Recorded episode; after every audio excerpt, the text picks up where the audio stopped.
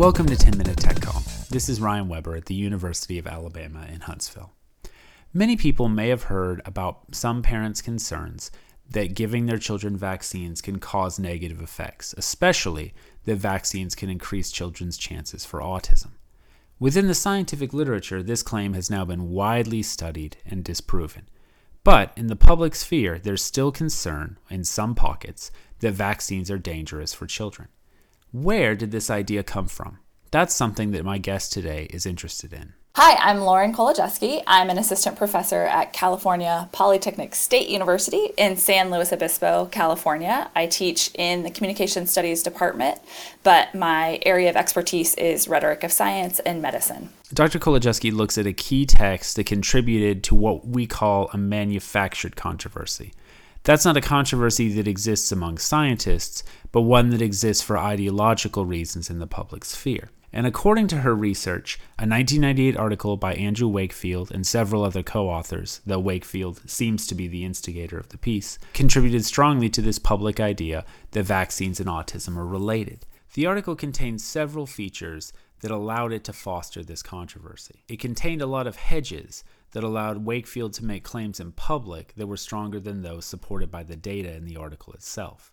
It also used the passive voice to hide the fact that parents and not researchers were the ones reporting some of these controversies about the M M R vaccine and its relation to the onset of autism. I really enjoy getting Doctor Kolodziejczyk's insight on how these manufactured controversies emerge and how we can better equip the public to deal with them. I hope you enjoy the interview as well.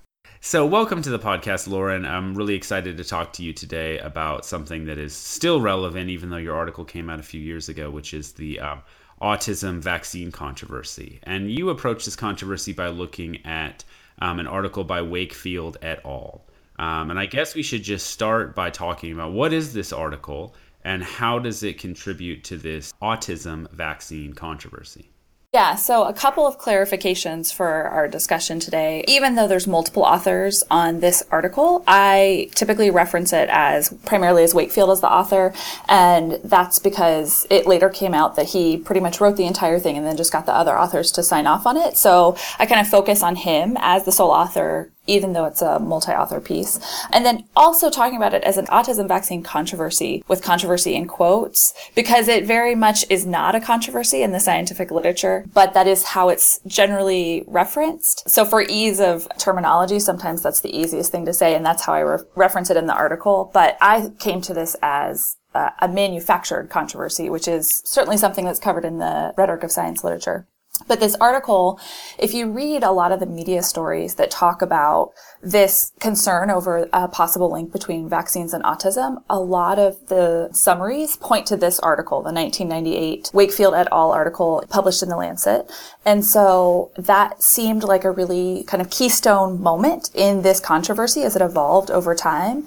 And so that's why I decided to look at it and to see what was going on in this article and why it was sort of the sole thing that people pointed to as as a starting point for this. And when I first looked into it, my curiosity was piqued even more because there's an explicit and direct denial in the article itself saying we did not prove a link between this syndrome that we observed and the M M R vaccine. So I was just flummoxed. How could people be referencing this article when it explicitly says we did not show this? So that's kind of how this study got started. Okay, interesting. So you've got this article that in, in nineteen ninety-eight, despite saying that it finds no link between particular vaccines and autism, has been used later on to say that there might be a link and has been used by proponents of that link in what, what you say is a manufactured controversy, right? It's not a controversy among scientists, is a controversy that was generated in the press later. And you argue that one of the ways this happened is that there were particular sort of stylistic features, rhetorical features of this article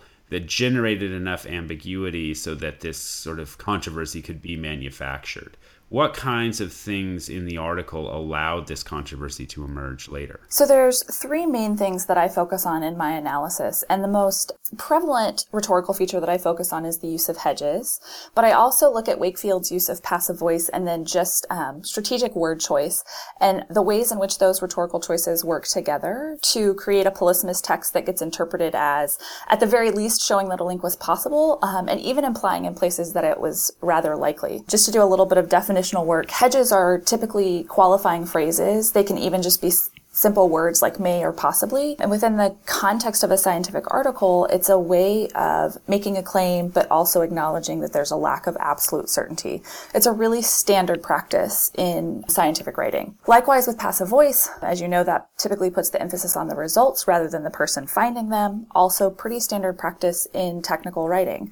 So these are not unusual features to have in a research article, but they did create enough ambiguity and enough of a, an opening for Wakefield to use once the article was published to air some concerns that he had about the M M R vaccine. And so he uses the publication of the article as a platform that he later builds on to raise additional concerns or pique public concern about the possibility of a link between autism and vaccines. And where, so I mentioned there's an explicit denial in the article. We did not prove a link. But in the discussion section of the article, which is a space where authors often speculate about the significance of their results or their findings. In the discussion section of this article, that's where the possibility of a link between the syndrome that was discussed in the research article and a connection to the M M R vaccine is hinted at. It even says, you know, like further research is needed into this. What's really interesting is that the article itself was a case study on a connection between colitis issues in children and behavioral regression syndromes, like what we would typically associate with um, autism or people who are put on the autism spectrum. And that finding of the article gets completely lost in the public follow-up on the publication of this article because everything became so fixated on that possible link between autism and vaccines. Uh, and it actually wasn't until years later that additional research has been done to show that there's actually something to the original research that they were doing. Can you give an example of maybe like the kind of hedge or the use of passive voice that would allow some of these ambiguities to arise? So I don't have the specifics in front of me, but he said things in the article like, this condition that we observed may possibly be linked to the M M R vaccine. One of the passive voice constructions was a couple of times throughout the article, he reported that parents associated the onset of these symptoms with receiving the M M R vaccine. But the passive voice construction really emphasizes the association between the two and not the fact that it was the parents reporting that information. And so in the context of this article, it gives the parent reports the same status as like research findings, essentially, to make it seem more certain and more valid than it really was, because it was simply anecdotal reporting based on recall information, which we know is unreliable often. So it's parents were saying, I think there might be a link, and then that gets reported. The, the parents get hidden by the passive construction. Is that right? Yes. Yeah, the parents were saying like, oh, I I remember that these behaviors started after he got the M M R vaccine or after she got the M M R vaccine. That's when I really started seeing her regress in her language skills or regress in his social skills. So they were making these associations between, right, a, a correlation, but mistaking it for causation and thinking, oh, I think maybe the vaccines caused this behavioral regression. That gets reported in the article in this passive voice construction where it emphasizes this correlation and it de-emphasizes the fact that this is parent reporting, not actual research findings. Yeah. And then you talk about these hedges, which, you know, normally are a positive thing in scientific articles, right? Yeah. Yes. Yeah. So one of the tricky things here is that these are all common genre features of a research article or of scientific writing. They're all moves that researchers make to appropriately identify uncertainties or to appropriately hedge what they're claiming, because science never knows anything with one hundred percent certainty. And also because you never, you kind of always want to acknowledge that there's a possibility that it, that it could be otherwise. But there's kind of a fine line with hedges, right? There's a way in which it marks uncertainty, but it also allows a researcher to try and make the most progressive claims possible to argue that their work has significance and deserves to be published without going too far. And so it is kind of a fine line to walk here, and that's what we see with the Wakefield articles. It kind of crosses the line, but in a way that's not ex- not really obvious at the start. It's only as this plays out, I think, in the in the public sphere that we that we recognize the harms that the hedges do in this case. So if you read this article from that technical sphere orientation, if you read it the way you know these features work in that genre, where it's a qualification of certainty, it's actually a pulling back of the claim, then nothing stands out necessarily, and that's probably why the article got published. That being said, there were definitely some careful hedges that the journal itself made when it published this article, including publishing alongside the Wakefield article a critical commentary from some others in the field that kind of tried to buffer the response to the Wakefield article's claims in that discussion section. The journal editor, Richard Horton, clearly felt that it was important enough, the findings were important enough that they should be published at that time. This is probably partly due to context. So the Wakefield article came out in the late nineties, and in the early nineties, I don't know if you remember, there was mad cow disease concern in the U K, and there was a, a lot of criticism over how public communication about that was handled, and so that probably influenced Horton's decision to publish this article. So he was erring on the side of, let's get more information out there because we don't want to repeat the mistakes that we made yes. in the past about keeping things too guarded or too vague. Yes, yes. Uh, and then we obviously see what happened over the next two decades with this issue. And what's interesting is that, you know, I think there's still questions about how to best handle these kinds of findings. I was actually just listening to a story on the news this morning about recent research that finds that there's an association between the H one N one flu vaccine and um, miscarriages in early pregnancy. So women who get it in the first trimester, there's an, an association, not a causation, but an association. That's what the research has found. It's been published. Um, and the news article, one of the scientists associated with the study even said, we felt like we had to publish this even though we knew it would be controversial because we want people to have the information. But there was also a heavy stress in the reporting about, you know, practitioners strongly recommend women still get the flu vaccine. It's an important part of prenatal care. So that's a really tough line to walk between sort of having some transparency with the public so that they trust the medical enterprise and their practitioners in particular, but also sort of appropriately framing that information so that that doesn't spin out into this controversy that leads to declining vaccines or actively refusing all vaccines or whatever it might be. No, that's interesting because you want scientists should share their their findings even if they don't necessarily like them. But they need to do them in a in a responsible way. And I, speaking of that, you know, what was the reaction from the scientific community when this article was published, the Wakefield article? Yeah, so what was interesting, I mentioned that if you read this article from sort of that technical sphere orientation and recognizing the genre features of, of a typical research article, then what Wakefield does, nothing stands out in particular. But if you read it from a public sphere orientation, those hedges work very differently, right? Instead of pulling back on the strength of a claim, they actually open up the possibility of a claim. In a technical sphere orientation, the discussion section is like speculation and calls for future research. But that information gets translated as more certain in the public space.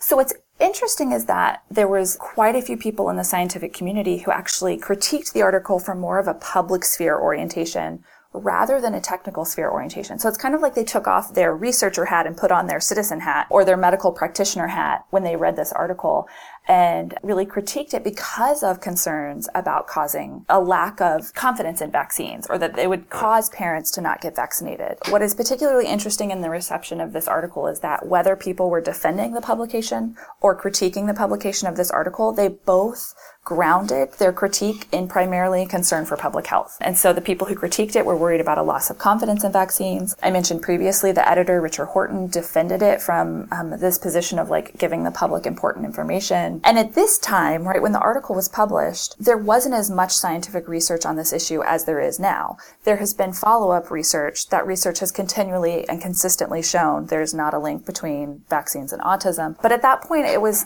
perhaps a valid question to raise, although their research itself didn't necessarily have the data um, to support that question, but it was a question that was looked into and answered by the scientific community. Well, and science is a lot slower than media coverage is, so you know they can it can take twenty years to yes. establish something, but we don't necessarily want to wait.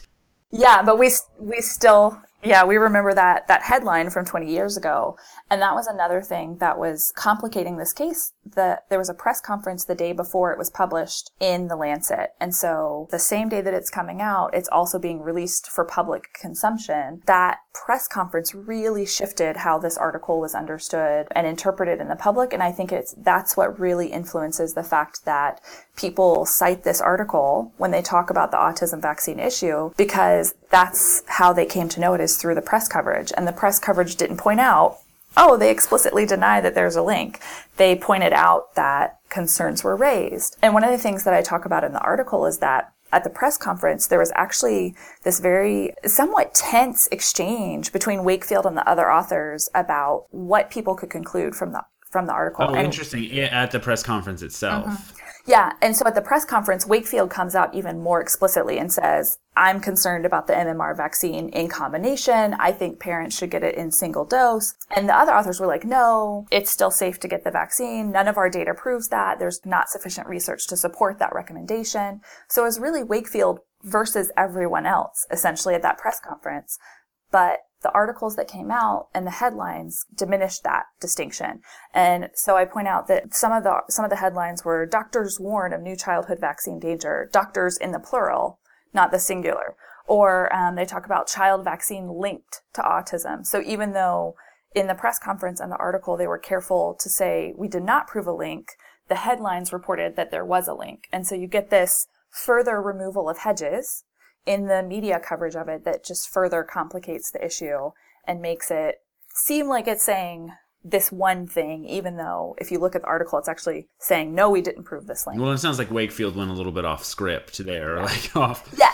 off yeah. book, away from yes. sort of what the article could support. So it's a really fascinating case because it was later discovered that Wakefield had some significant conflicts of interest. He was being paid by a lawyer who was actually pursuing legal action regarding vaccine damage. It was also found out that the twelve children that they looked at in this case study, it was not a random sample. It was a highly selective sample. And many of those children came from the lawyer, were part of that lawsuit. Oh, my, yeah. So that, yeah, and that then, is another big problem. And yeah. then I don't know if he had a patent or had applied for a patent for single dose M M R vaccines. He was somehow involved with, like he would have benefited financially from there being a shift from the combination, which combines measles, mumps, and rubella, to separating those three vaccines into separate shots. So he was clearly operating under a conflict of interest that was influencing his interpretations. Although my understanding is that to this day, he maintains his belief and continues to promote the idea that there is there is a connection and has,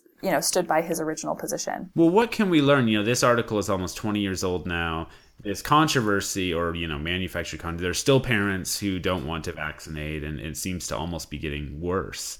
Um, what can we learn from this situation about maybe some ways to do science communication better? Well, one thing is, I think sometimes it feels like it's getting worse because of the media coverage. I think media coverage has actually gotten a little bit more critical of vaccine hesitancy or vaccine denial, but in some ways it's getting better. So the U S is really lucky. Unlike the U K and some other places in Europe, the vaccine uptake rates never dropped as drastically as they did there, and nationwide vaccine rates are pretty good. The main concern in the U S is that there are geographic pockets where vaccine hesitancy is higher or vaccine refusal is higher. So we just saw this past year in Minnesota, there was a measles outbreak because the Somali population didn't get the M M R vaccine. They had questions and concerns about it and didn't vaccinate. And so there you see the disease outbreak. Luckily, it's been isolated pockets so far. And we've seen some states respond with legislation to try and deal with this issue. So um, both Washington State and California have passed legislation to require um, those parents who want to opt out of a vaccine or some vaccines to get a form signed by some type of medical practitioner, nurse practitioner, their pediatrician, saying that they've been informed of the risks. So there are some states who are doing things to try and make it better, but there are still parents who are hesitant and parents who are delaying or skipping vaccines. So I think, you know, there's a couple of things that we can talk about. Based on what I studied in the article, I think what might be most concerning and what we really need to figure out how to address is the fact that the things that Wakefield did that created the ambiguity to allow him to say what he said in the public space are common features of scientific articles. They're not things that would set off red flags for peer reviewers. And so if peer reviewers read articles, if they read them like what we saw in the response to the Wakefield article, where they read it in sort of like the public health mode or their citizen hat, then there's research that might not get published that maybe it should be.